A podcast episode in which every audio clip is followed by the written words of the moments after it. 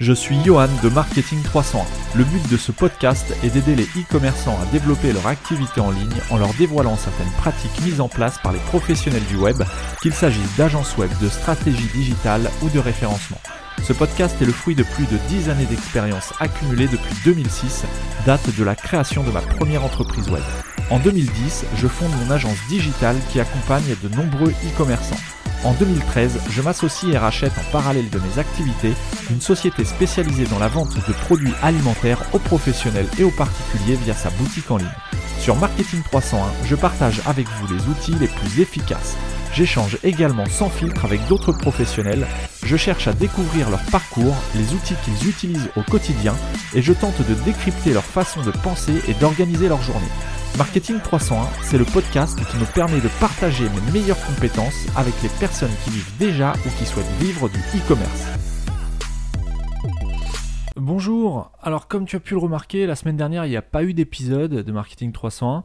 Euh, tout simplement, si tu, bah, es abonné sur la page Facebook, que tu me suis un petit peu sur les réseaux sociaux, euh, j'ai posté un, petit live en vidéo euh, où je t'expliquais que justement j'allais pas pouvoir faire d'épisode, je crois que c'est lundi ou mardi matin que j'ai posté ça je sais plus, sur la page euh, Facebook Marketing 300.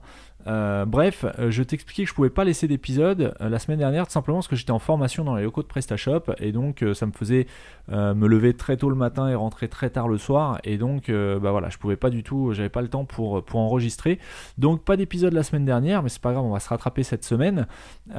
sinon, rapidement, ce qui s'est passé sur ces deux jours, lundi, mardi de la semaine dernière, donc j'ai participé, pour, pour entrer un peu plus dans, les détails de ce que j'avais posé sur, euh, sur Facebook, euh, j'ai participé à une formation intégrateur 1.7, donc sur PrestaShop 1.7. et en résumé, puisque là on n'est pas sur, une, sur un podcast trop technique, voilà, ce qu'il faut en retenir, je vous partagerai d'autres choses au, fur et à mesure des épisodes à venir, mais en gros ce qu'il faut retenir, c'est que PrestaShop 1.7, c'est vraiment une solution beaucoup plus professionnelle et beaucoup plus stable que ça ne l'était jusqu'à maintenant. Alors quand je dis stable, je suis pas en train de vous dire que la solution est exemple de tout bug. Euh, non, il y a encore des bugs, il y a des choses, notamment par le fait, euh, enfin à cause du fait que euh, voilà, PrestaShop est en train de migrer son code source vers, son, propre framework vers, le, framework Symfony. donc voilà, il y a des choses qui sont pas encore abouties, mais c'est en cours d'aboutissement.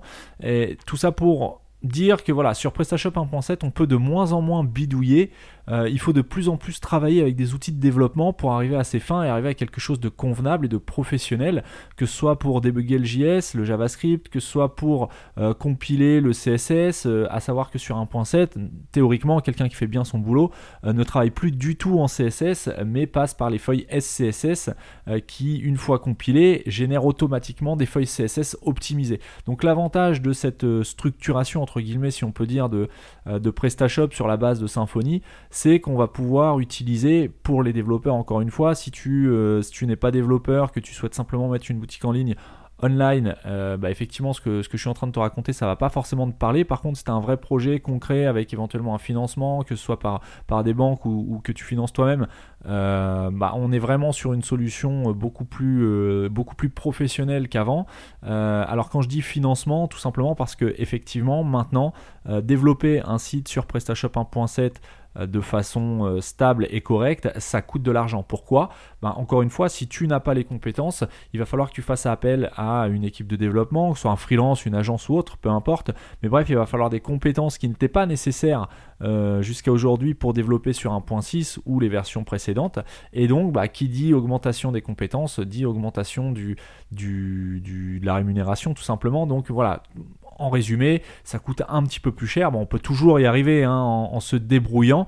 Par contre, pour maintenir dans le temps une solution vraiment euh, béton, une solution professionnelle, euh, ça nécessite quand même de, faire les choses correctement. Euh, tout ça pour dire que cette semaine, on va voir comment améliorer son référencement sur Google en utilisant un réseau de sites. Alors un réseau de sites, c'est aussi ce qu'on appelle un PBN pour Private Blog Network. L'objectif d'un tel réseau, c'est d'envoyer du jus euh, du jus de référencement euh, de façon permanente à votre site principal, euh, ce qu'on peut appeler aussi votre money site, donc votre boutique en ligne par exemple. Le money site, sous ce terme, en fait, réside le, site que vous voulez référencer, si vous voulez. voilà, la stratégie de réseau de site, c'est totalement complémentaire aux stratégies plus classiques qui consiste à déployer des liens sur des blogs ou des sites web avec lesquels tu es en contact. par exemple, si jusqu'à maintenant tu cherches des, des, partenaires pour faire de l'échange de liens, alors à éviter hein, l'échange de liens en, en, frontal, c'est-à-dire je te fais un lien, tu me fais un lien vers mon site et vers son site. bref, c'est une stratégie complémentaire et c'est ce qu'on va voir justement dans, cet épisode cette semaine. Mais avant d'entrer dans le vif du sujet, je t'invite, comme toutes les semaines, euh, alors c'est le côté un petit peu rébarbatif euh, de l'introduction et de la conclusion du podcast, à t'abonner si c'est pas encore fait et à noter plus commenter le podcast sur iTunes ou sur Apple Podcast ou n'importe quelle application d'écoute de podcast de ton choix. C'est pas très long, ça permet au podcast d'être plus visible dans les moteurs de recherche. En clair, si tu apprécies le contenu du podcast, euh, celui-ci étant totalement gratuit, et d'ailleurs il restera, tu peux le soutenir simplement en laissant un commentaire et une, étoile, euh, pardon, une note 5 étoiles euh, sur iTunes, ça coûte absolument rien et une fois que tu l'auras fait, tu seras tranquille, je t'embêterai plus avec ça, tu n'auras plus à le faire pour me soutenir. Voilà, ceci étant dit, on rentre dans le vif du sujet, euh, comment utiliser les réseaux de sites pour être mieux référencé sur Google? Alors avant d'entamer, de répondre directement à la question, euh, faut, on, va, on remettre un petit peu les choses dans leur, contexte pour faire euh, une rapide explication de, de ce qui fonctionne, de ce qu'il faut faire pour être correctement positionné sur Google. Alors il faut bien distinguer deux choses. Euh, l'optimisation on-site, c'est-à-dire tout ce qui vise à optimiser des éléments qui sont sur le site, sur ta boutique en ligne, et les optimisations off-site, c'est-à-dire tout ce qu'il y a autour de ta boutique en ligne, tout ce qui n'est pas sur ton site. Euh, notamment tout ce qui est on-site, on va avoir des optimisations euh, d'ordre technique d'ordre éditorial, à savoir que si tu as bien écouté les épisodes précédents, notamment l'épisode numéro, alors j'essaie de retrouver l'épisode, j'ai mal préparé, cette introduction. Euh, l'épisode numéro, c'était dans lequel je parlais des trois piliers justement en SEO. Euh, tac, tac, tac. Ouais, voilà, c'était l'épisode numéro 3, donc ça commence à dater, c'était au mois de septembre. Euh, l'épisode numéro 3 dans lequel j'expliquais que le référencement doit être, enfin une stratégie SEO doit être bâtie sur trois axes l'axe technique, l'axe éditorial et l'axe de popularité. Donc, euh, l'optimisation de la structure technique, bien évidemment, ça rentre dans le cadre euh, de l'axe technique.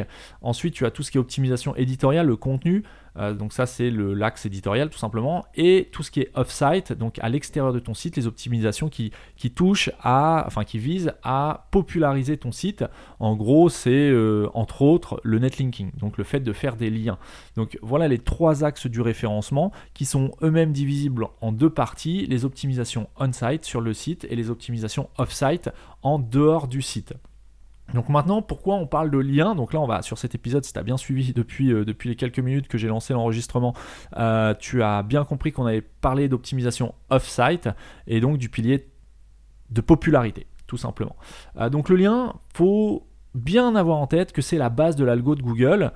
c'est ce qui va permettre à Google déjà de te découvrir si tu ne lui as pas envoyé ton URL directement via la Search Console, mais plus il y aura de liens, théoriquement, plus tu vas avoir de visibilité et donc en théorie plus tu auras de trafic et c'est le fait d'avoir des liens sur, euh, sur, d'autres sites, ça va permettre soit de rattraper ton avance, euh, ton retard plutôt euh, par rapport à tes concurrents si eux-mêmes sont là depuis plus longtemps que toi et donc ont des liens depuis plus longtemps que toi, ou de consolider ton avance si tu es déjà en tête de ta thématique. Mais bref, tout ça pour dire que le, lien, c'est vraiment la base de l'algo et c'est ce qu'il va falloir euh, développer au fur et à mesure de toute la durée de vie de ton site. Alors encore une fois, il ne s'agit pas de faire des liens une fois puis après ne plus rien faire, parce que ça, on, verra dans la suite de l'épisode que c'est pas forcément une bonne idée. Ça pourrait indiquer un signal à Google euh, comme quoi tu essayes de, tromper son algo en faisant des liens artificiels. Alors bon, entre parenthèses, c'est vrai que c'est un petit peu ce qu'on va faire, euh, mais justement, faut pas que ça se voit quoi. Donc on est vraiment dans la règle du pas vu, pas pris, et donc on va tout mettre en œuvre euh, pour pas se faire prendre. Tout simplement, on va rester en dessous du radar de Google. Pour faire cela, il y a plein de petites techniques. On verra ça un petit peu plus tard. Donc pour en revenir euh, à l'intérêt d'avoir des liens, bah, tout simplement, euh, ton site, faut savoir que ton site et toutes les pages qui constituent l'ensemble de ton site, donc les pages produits, la page d'accueil, les pages de catégorie, éventuellement les pages CMS, les pages de ton blog si tu as un blog attenant à ta boutique, elles vont être euh, reliées les unes aux autres avec des liens internes, euh, et ce qui va permettre de distribuer ce qu'on appelle le fameux jus, dont je te parlais en, introduction, le jus de référencement, le jus SEO, enfin tu l'appelles comme tu veux, mais bref le jus, et plus une page recevra de jus, plus elle sera théoriquement intéressante aux yeux de Google et plus Google aura facilité à te positionner correctement. Maintenant, ce lien tu peux, avoir des liens qui pointent vers une page, tu peux avoir des liens internes, c'est-à-dire plusieurs autres pages de ton site qui font des liens vers la page que tu veux pousser, admettons une page, d'un produit spécifique, mais tu peux aussi avoir des liens externes, c'est-à-dire des liens qui viennent d'autres sites externes à ton site. Et c'est cette partie qu'on va, qu'on va aborder euh, cette semaine,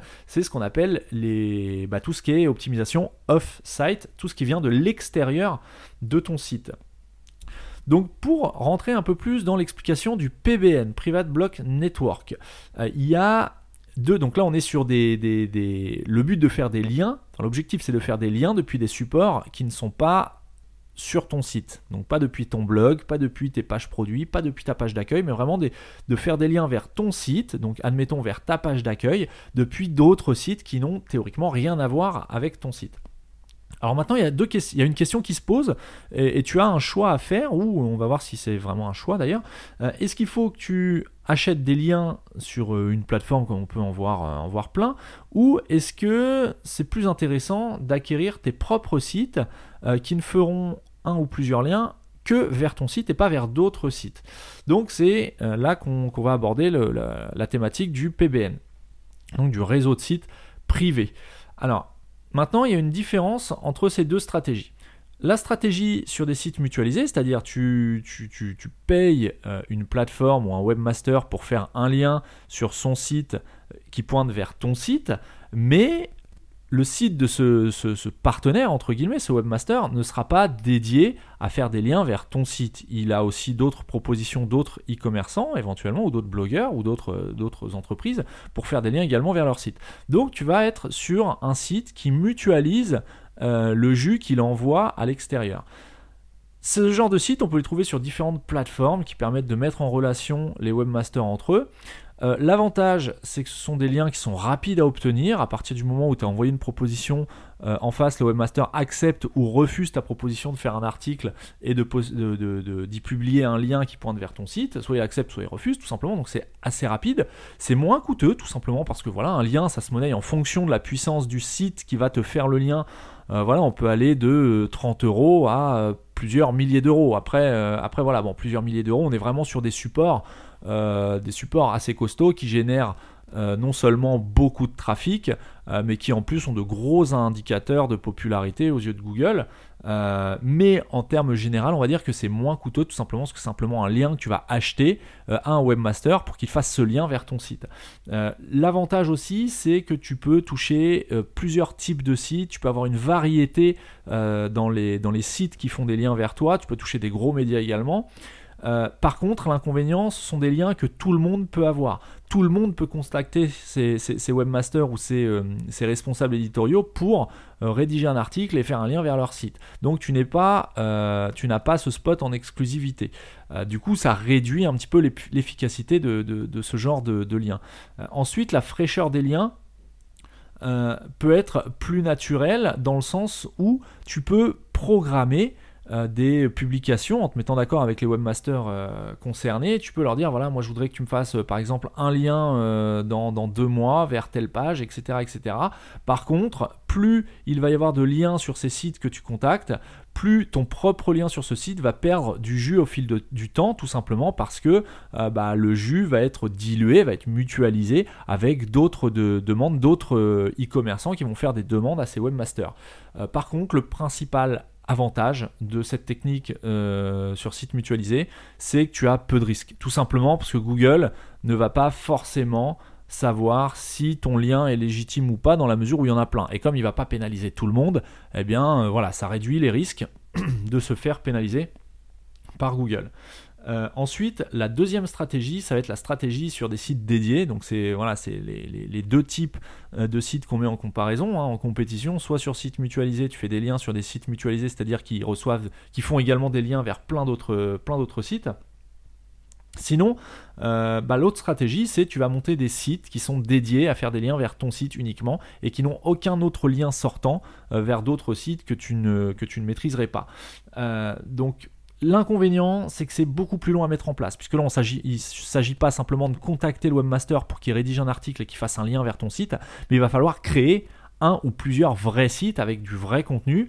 Donc c'est bien plus coûteux, ça coûte beaucoup plus cher, que ce soit en temps ou en argent. Hein. Si tu le fais pour toi-même, effectivement, financièrement, ça va pas te coûter beaucoup plus. Par contre, il faut avoir le temps et les compétences de le faire.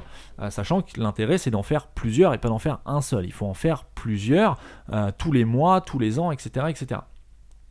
Euh, l'inconvénient aussi, c'est que ce genre de site est peu populaire tout simplement parce que tu viens de le créer. Ce sont des sites qui sont tout neufs. Donc aux yeux de Google, ils n'ont pas forcément d'ancienneté, ils n'ont pas forcément de, popularité.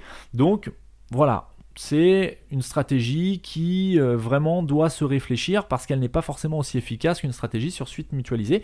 Par contre, euh, par contre, lien que tu vas avoir toi vers ton site, tu seras les seuls à les avoir. Tes concurrents ne pourront pas contacter le webmaster du site en question pour avoir des liens vers leur propre site, tout simplement parce que le, web le webmaster en question, c'est toi.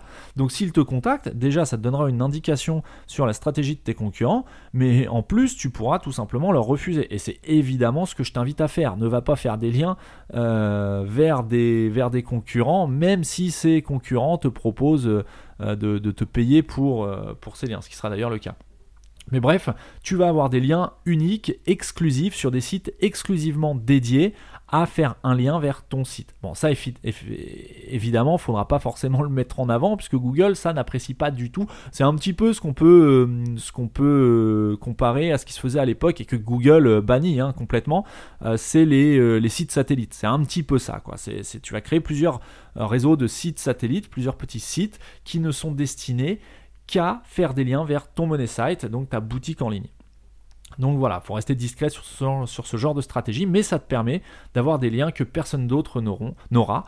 Euh, et donc, euh, donc voilà. L'inconvénient aussi, c'est que tu n'as pas de fraîcheur, c'est beaucoup moins naturel, c'est beaucoup plus artificiel et le, le, comment dire, le signal envoyé à Google est beaucoup plus risqué. Le risque est beaucoup plus important euh, puisque bah, tu es tout seul. Donc Google aura aucune difficulté à pénaliser ce site s'il souhaite le pénaliser ou s'il a un doute euh, sur, la, sur la légitimité des propos et des liens. Tout simplement, bah, comme tu seras le seul site relayé sur ce, PBN, euh, eh bien Google prend pas trop de risques. Contrairement à un site mutualisé où il peut pas prendre le risque de pénaliser tout le monde dans le doute, uniquement dans le doute.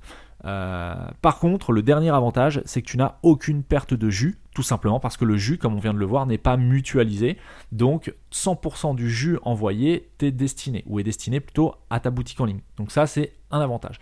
Donc voilà pour les avantages et les inconvénients euh, des deux stratégies sur site mutualisé ou sur site dédié.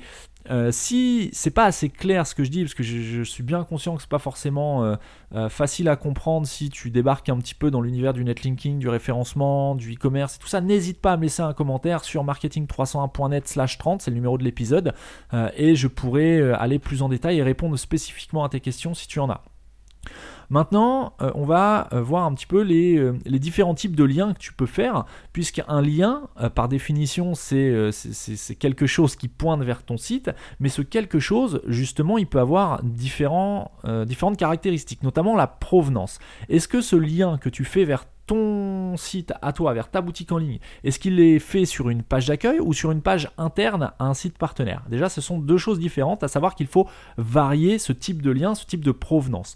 Ensuite, est-ce que ce lien est accroché à des textes ou à des images? Tu peux très bien faire un lien sur une encre euh, qui, euh, qui pourrait être ce site. Par exemple, euh, si vous voulez acheter de magnifiques peignoirs brodés, n'hésitez pas à aller visiter ce site. Et tu fais le lien sur le mot ce site, C-E, plus loin site, S-I-T-E, et, évidemment, quand on clique dessus, ça amène vers ta boutique en ligne. Bon, ça, c'est ce qu'on appelle une encre non optimisée.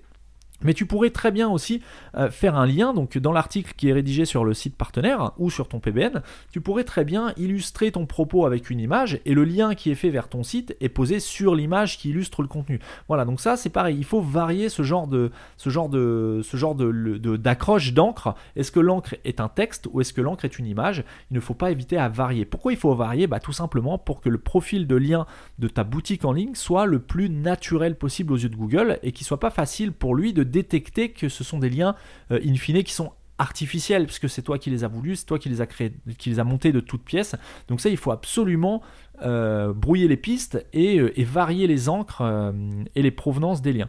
Ensuite, la direction des liens qui sont faits. Est-ce que le lien que tu vas faire sur ton PBN, est-ce qu'il va être en direction de la page d'accueil de ton money site ou est-ce qu'il va être à destination des pages internes, une fiche produit, une page catégorie, etc., etc., ou d'une grappe thématique? Ça, on verra ça dans un autre épisode. Si tu as déjà entendu parler des cocons sémantiques, des grappes thématiques, euh, voilà, toutes ces, tous ces, termes un petit peu barbares entre guillemets, on est plus dans le volet éditorial, mais ce qu'il faut retenir dans cet épisode, c'est que tu peux faire des liens ni en direction de la page d'accueil de ton site, ni en direction d'une page produit, ni d'une page catégorie, mais en direction d'une page d'un cocon sémantique que tu aurais mis en place.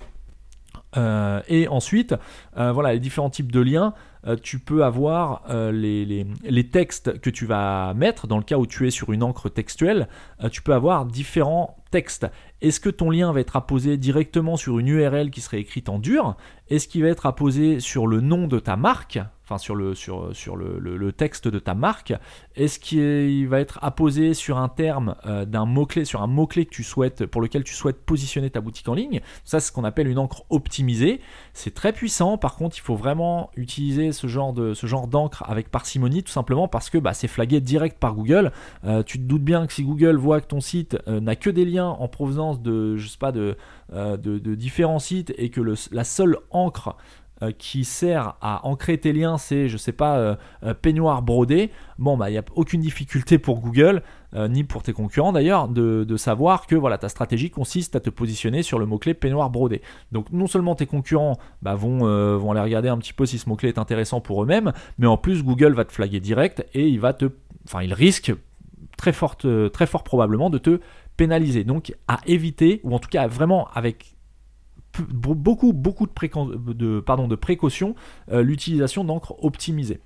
Ensuite, tu peux avoir des encres un peu larges ou, euh, ou, beaucoup plus neutres, comme je disais tout à l'heure. Par exemple, ce site, cliquez ici, voilà. Ça, ce sont des encres qui visent à naturaliser le profil de lien. Encore une fois, il faut vraiment que ton profil de lien, donc le profil de lien, c'est l'ensemble de tous les liens qui pointent vers ton site, euh, que ce soit artificiel ou même naturel. Hein. Là, on parle de netlinking artificiel, mais on pourrait, tu pourrais très bien avoir euh, des, liens naturels de personnes qui parlent de toi sur des forums, par exemple, tout simplement. Eh bien, tu peux, tu as des outils pour suivre ça, notamment euh, SEMrush, SEO Observer et, d'autres. Tu peux utiliser ce genre de, technique pour naturaliser ton profil de lien et donc rester sous les radars de Google.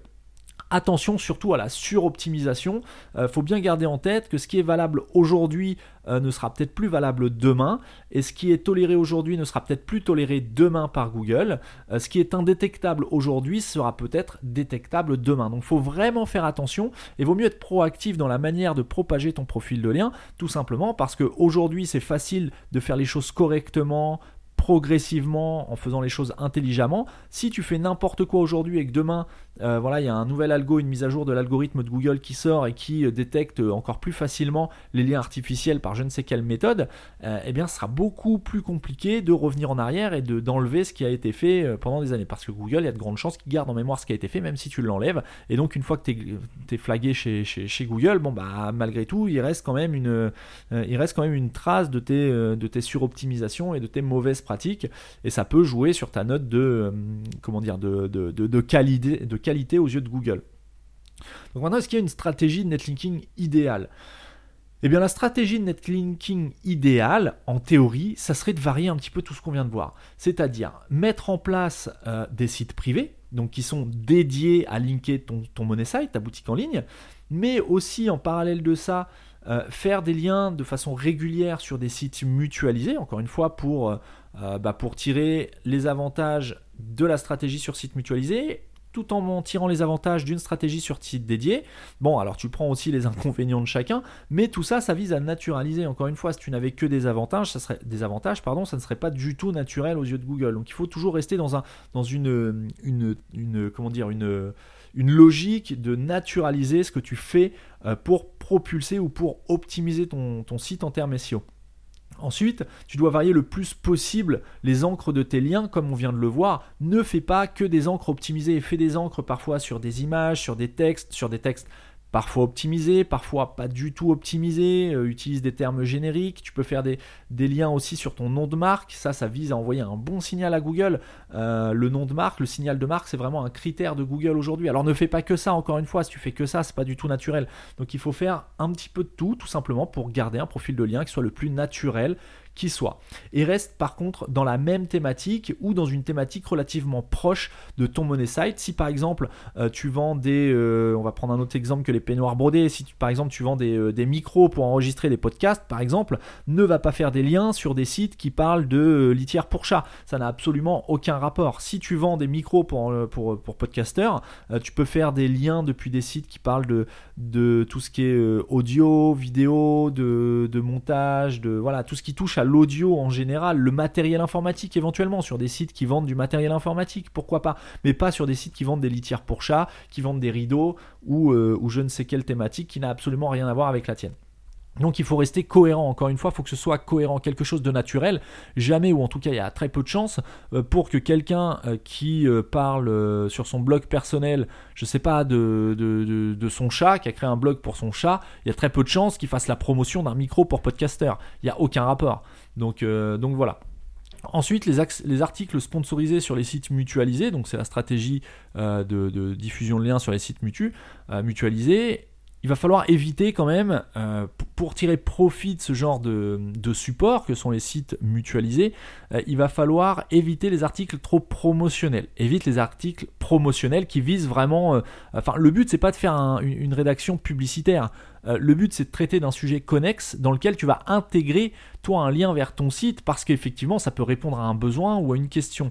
Euh, il faut que tu traites un sujet informatif et intéressant pour ton audience. Par exemple, tu peux répondre à une question. Si tu vends des dalles euh, pour euh, écran d'ordinateur, le but de l'article ça va pas être découvrir ce site de vente de dalles pour ordinateur et tu fais ta promotion pendant 500 mots. Non, ça va plutôt être de répondre à une question qui pourrait être. Donc ça a plein de méthodes pour trouver des idées de, questions, notamment Answers the Public. J'en avais parlé dans un précédent épisode. Le site Answers the public.com qui te permet d'avoir des sujets, euh, des, idées de sujets. Bref, euh, tu peux trouver euh, des sujets informatifs et des questions que se pose ton, ton audience et il va falloir que tu répondes dans le cas de, l'exemple où tu vends des dalles pour, pour PC, comment réparer l'écran de mon ordinateur portable. Voilà. Et dedans, tu vas, tu, vas, tu vas rédiger une sorte de tuto ou tu vas faire rédiger, si tu travailles avec un rédacteur, une sorte de tuto qui explique réellement comment faire. Il faut vraiment que ce soit utile. Et à la fin de l'article ou dans l'article, tu pourras mettre, et si vous cherchez euh, un site pour euh, acheter une dalle euh, de PC portable, rendez-vous sur ce site euh, qui, vous permet de trouver la dalle en fonction de la référence de votre ordi. Euh, voilà, et c'est sur ce site que tu peux, enfin, l'encre de ton lien peut être sur ce site tout simplement. Donc voilà comment euh, traiter d'un sujet informatif tout en plaçant un lien vers ton site sur un site qui est de la même thématique, puisque si tu rédiges un sujet sur comment réparer l'écran de mon PC, il y a de fortes chances que cet article soit sur un, blog informatique ou quelque chose qui est vraiment lié à ta thématique, qui est les écrans d'ordinateur portable. et donc donc voilà comment lier ça, et tout en liant euh, le, ton site sur une encre qui n'est pas optimisée. Euh, donc voilà, ensuite, le, quand tu rédiges des articles sponsorisés sur les sites mutualisés, euh, il faut que ton contenu que tu, que tu rédiges pardon, soit riche sémantiquement. faut que ton article soit correctement rédigé de façon à ce qu'il soit intéressant pour Google. Parce qu'encore une fois, faire un lien sur un site qui lui-même n'est pas visité par Google, ça sert strictement à rien. Euh, remets-toi euh, au tout début de l'épisode, ce que je t'expliquais, c'est que le, but des liens, donc c'est la base de l'algorithme de Google, mais c'est aussi comme ça que Google te connaît. Donc pour que Google découvre ton lien, encore faut-il que Google arrive sur le site sur lequel tu fais un lien, tout simplement. Euh, tu vas pouvoir intégrer des médias également, des vidéos YouTube. des, si ton tuto est illustré par une vidéo, par exemple, bah, poste la vidéo, partage la vidéo dans l'article. Il faut vraiment enrichir le contenu. Faut qu'il soit riche de, euh, sémantiquement.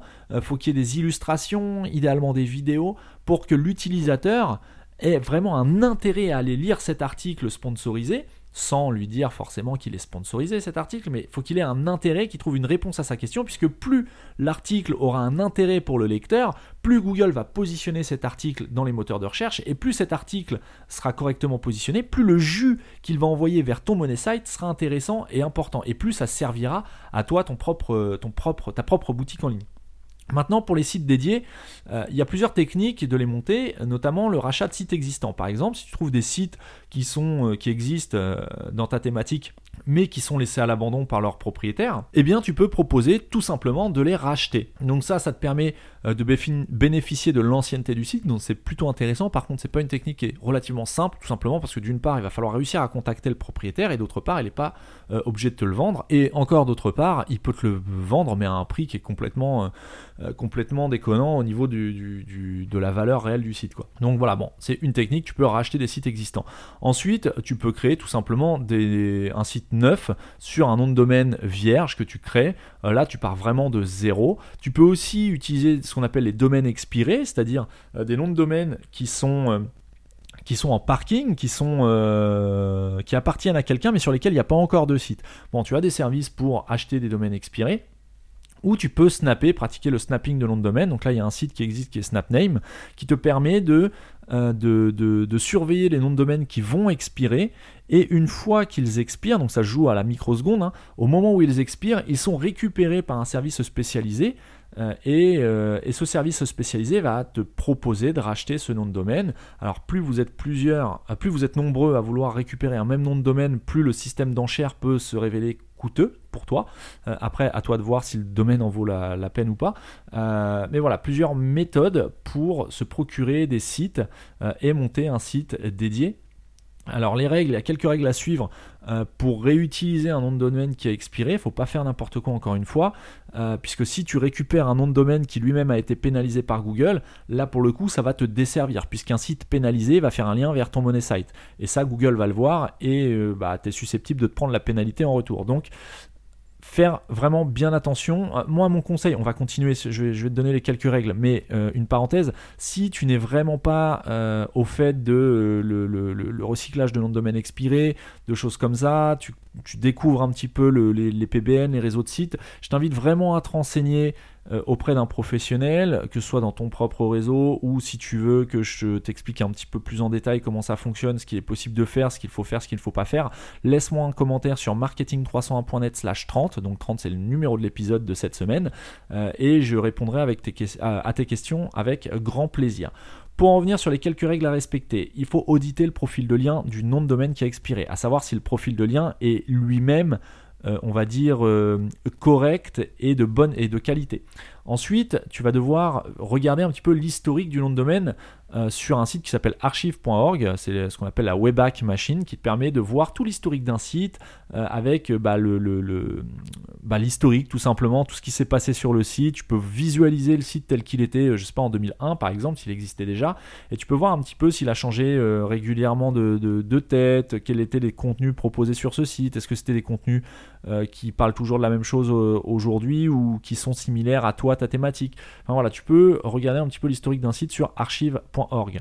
Ensuite, euh, il faut veiller à respecter la thématique du nom de domaine. Euh, si tu rachètes un nom de domaine qui parlait de, je sais pas, de, euh, d'écran pour ordinateur portable, pour reprendre le même exemple, mais que toi, ton monnaie site vend, je sais pas, du café, aucun intérêt de racheter un nom de domaine qui parlait de choses un petit peu de, du domaine de l'informatique pour le recontextualiser et parler de l'univers du café. Ça ne sera pas forcément efficace. Donc il faut respecter la thématique du nom de domaine qui a expiré et ne pas réinventer une autre thématique par-dessus.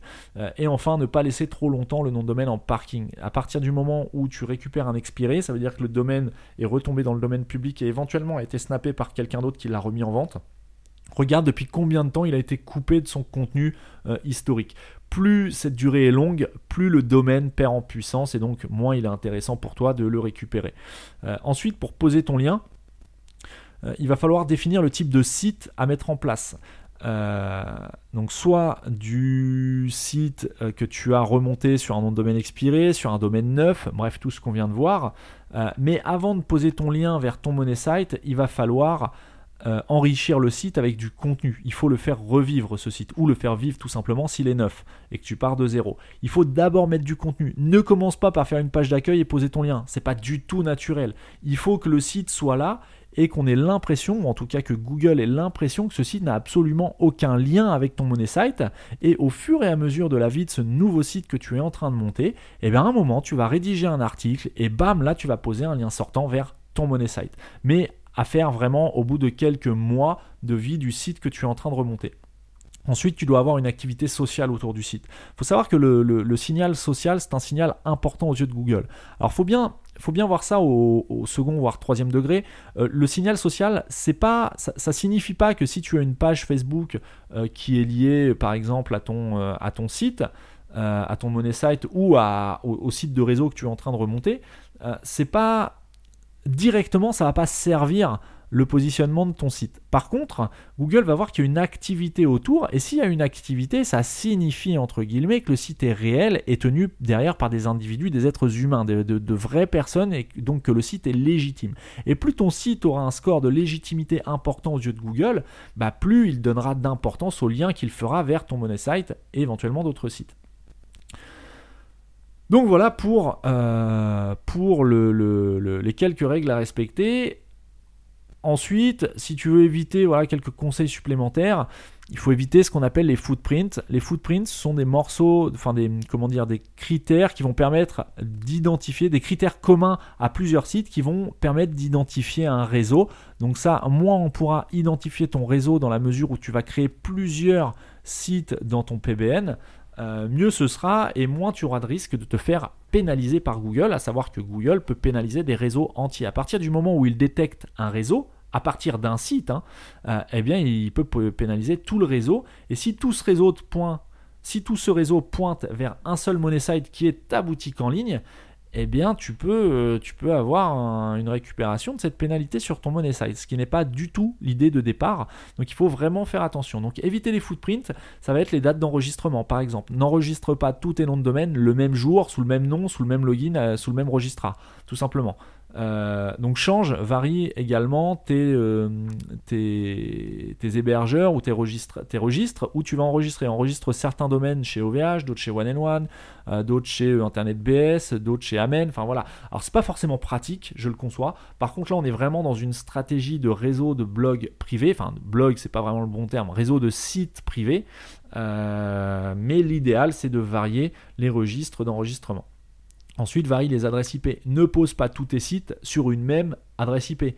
Là, c'est clair que pour démonter un réseau, il n'y a rien de plus simple. À savoir qu'il y a des outils qui permettent, j'en avais parlé dans un précédent épisode, je ne sais plus quel numéro d'ailleurs, je te laisserai aller voir si ça t'intéresse, mais tu peux à partir d'une adresse IP remonter tous les sites qui sont liés à cette adresse IP. Donc si tu as mis tous tes sites euh, de réseau sur la même adresse IP, eh bien n'importe qui, Google mais également tes concurrents, peuvent remonter ton réseau. Sachant qu'on peut dénoncer à Google, il y a un formulaire qui existe en ligne, accessible à tous, qui permet de dénoncer euh, des réseaux à Google. Et donc, bah, si tes concurrents détectent ton réseau, ça peut être problématique puisque n'importe lequel de tes concurrents pourrait dénoncer ton réseau à Google et donc te faire remonter une pénalité sur ton money site. Donc, vraiment faire attention euh, à l'IP et varier les IP. Euh, d'ailleurs, pour varier les IP, le moyen le plus simple, c'est tout simplement d'héberger tes sites sur des hébergeurs idéalement différents, mais c'est pas forcément pratique, mais sur des offres mutualisées. Pourquoi? Parce que les IP sont mutualisés et là ça brouille complètement les pistes. On ne pourra pas remonter euh, tout ton réseau à partir du moment où, ton réseau est, diffusé sur, euh, sur plusieurs serveurs mutualisés, même si tu es chez un seul, chez un seul et même hébergeur. Voilà, c'est des dizaines et des dizaines de milliers de sites qui sont sur, euh, qui sont sur plusieurs adresses IP. Donc ça, va complètement noyer ton réseau et là c'est plutôt pas mal, on ne pourra pas te retracer par l'IP. Ensuite le Wiz n'enregistre pas tous tes domaines sous le même nom. Alors là attention, ça consiste à enregistrer euh, le domaine sous des identités différentes, voire de fausses identités. Attention, c'est pas ce que je suis en train de vous conseiller de faire, c'est interdit. Vous devez enregistrer vos noms de domaine euh, bah, sous de vraies identités. Hein. L'usurpation d'identité est, est interdite par la loi française, tout simplement. Mais voilà, il va falloir varier les Wiz euh, et donc les comptes d'enregistrement. Ensuite, vous allez pouvoir mettre en place des personas. Bon, c'est un petit, peu, un petit peu le parallèle avec ce que je viens de dire. Attention, vous ne devez pas usurper l'identité d'autres personnes. Vous devez avoir l'accord de ces personnes pour enregistrer les noms de domaine sous leur propre nom. Euh, et enfin, voilà euh, les, différentes choses. Si vous utilisez des encres de lien, variez-les. N'utilisez pas la même encre sur votre PBN. Euh, pour, euh, pour, euh, pour linker votre site.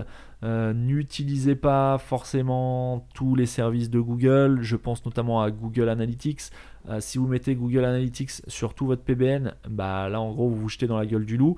Encore une fois, si le PBN est destiné à être exclusif vers votre site, ça peut être dangereux En revanche, Google n'interdit pas, faut pas non plus être parano, Google n'interdit pas de posséder plusieurs sites. Attention, vous pouvez avoir plusieurs sites à vous. Ça, c'est pas une chose qui est interdite par Google. Ce qui est interdit, c'est de créer des sites uniquement pour tromper l'algorithme de Google et vous envoyer du jus vers votre money site. Ça, c'est interdit par les règles de Google.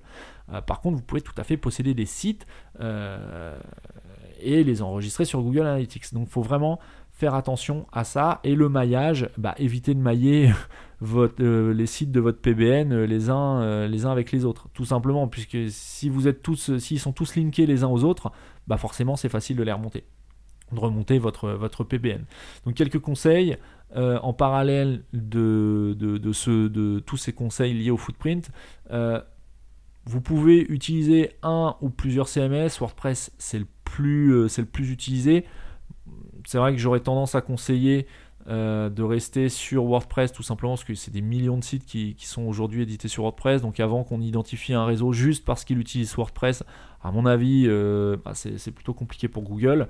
Pensez à corriger toutes les erreurs 404. Euh, si vous remontez un réseau qui a existé, euh, il y a forcément des liens qui traînent sur Google, dans l'index de Google, qui pointent vers des pages qui n'existent plus. Donc soit vous remontez ces pages, soit vous vous redirigez via avec des, règles de redirection 301 ces, ces, URL qui n'existent plus vers des URL que vous aurez recréées et qui, elles, existent bien. Euh, donc voilà, ce qu'il faut garder en tête c'est qu'il faut vraiment privilégier la qualité à la quantité. Mieux vaut avoir quelques, euh, quelques sites qui, euh, comment dire, qui, quelques sites puissants qui font des liens vers votre money site que de créer une masse de, de, sites dans votre PBN peu qualitatifs, euh, qui sont pas riches sémantiquement, qui n'ont pas de contenu, qui sont mal faits, qui contiennent des footprints. Voilà, mieux vaut avoir quelques dizaines de sites relativement qualitatif. Donc vous voyez, je parle de quelques dizaines de sites. Donc c'est quand même une stratégie relativement coûteuse. Je ne parle pas de quelques dizaines de liens.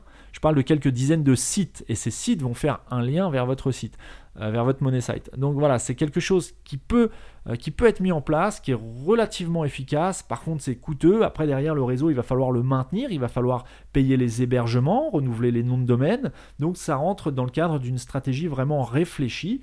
Euh, mais il faut savoir que ça existe. Il y a de nombreux e-commerçants qui pratiquent, euh, qui pratiquent ce genre de choses. Là, on est vraiment sur une activité e-commerce euh, pérenne dans le temps. On n'est pas sur, sur la stratégie qui consiste à monter un site vite fait sous Shopify, vendre un monoproduit et, tuer le site, faire beaucoup de campagnes AdWords, AdWords ou Facebook Ads, Instagram et autres, passer par du marketing d'influence et derrière couper le site. Là, on est vraiment sur une stratégie long terme euh, qui vise à populariser votre site, à renforcer sa popularité sur le moyen et long terme. Euh, donc voilà, si vous comptez euh, monter des boutiques à la chaîne et les fermer dans 6 mois, c'est pas forcément la bonne, stratégie. Quoi que si, c'est toujours une bonne stratégie. Par contre, ça va ça va coûter un, fric monstre. donc, donc voilà. Maintenant, quelques outils pour, euh, faire un petit peu tout ce qu'on vient de voir, pour mesurer la qualité des liens, les choses comme ça, euh, vous pouvez acheter des domaines expirés sur le site PBN Premium. Donc je mettrai un lien dans les notes de l'épisode que vous pourrez retrouver euh, sur marketing301.net slash 30. Donc PBN Premium, c'est un site qui va recenser une majorité de noms de domaines qui ont expiré ou qui vont expirer. Donc c'est un service payant. Je vous invite à y faire un tour.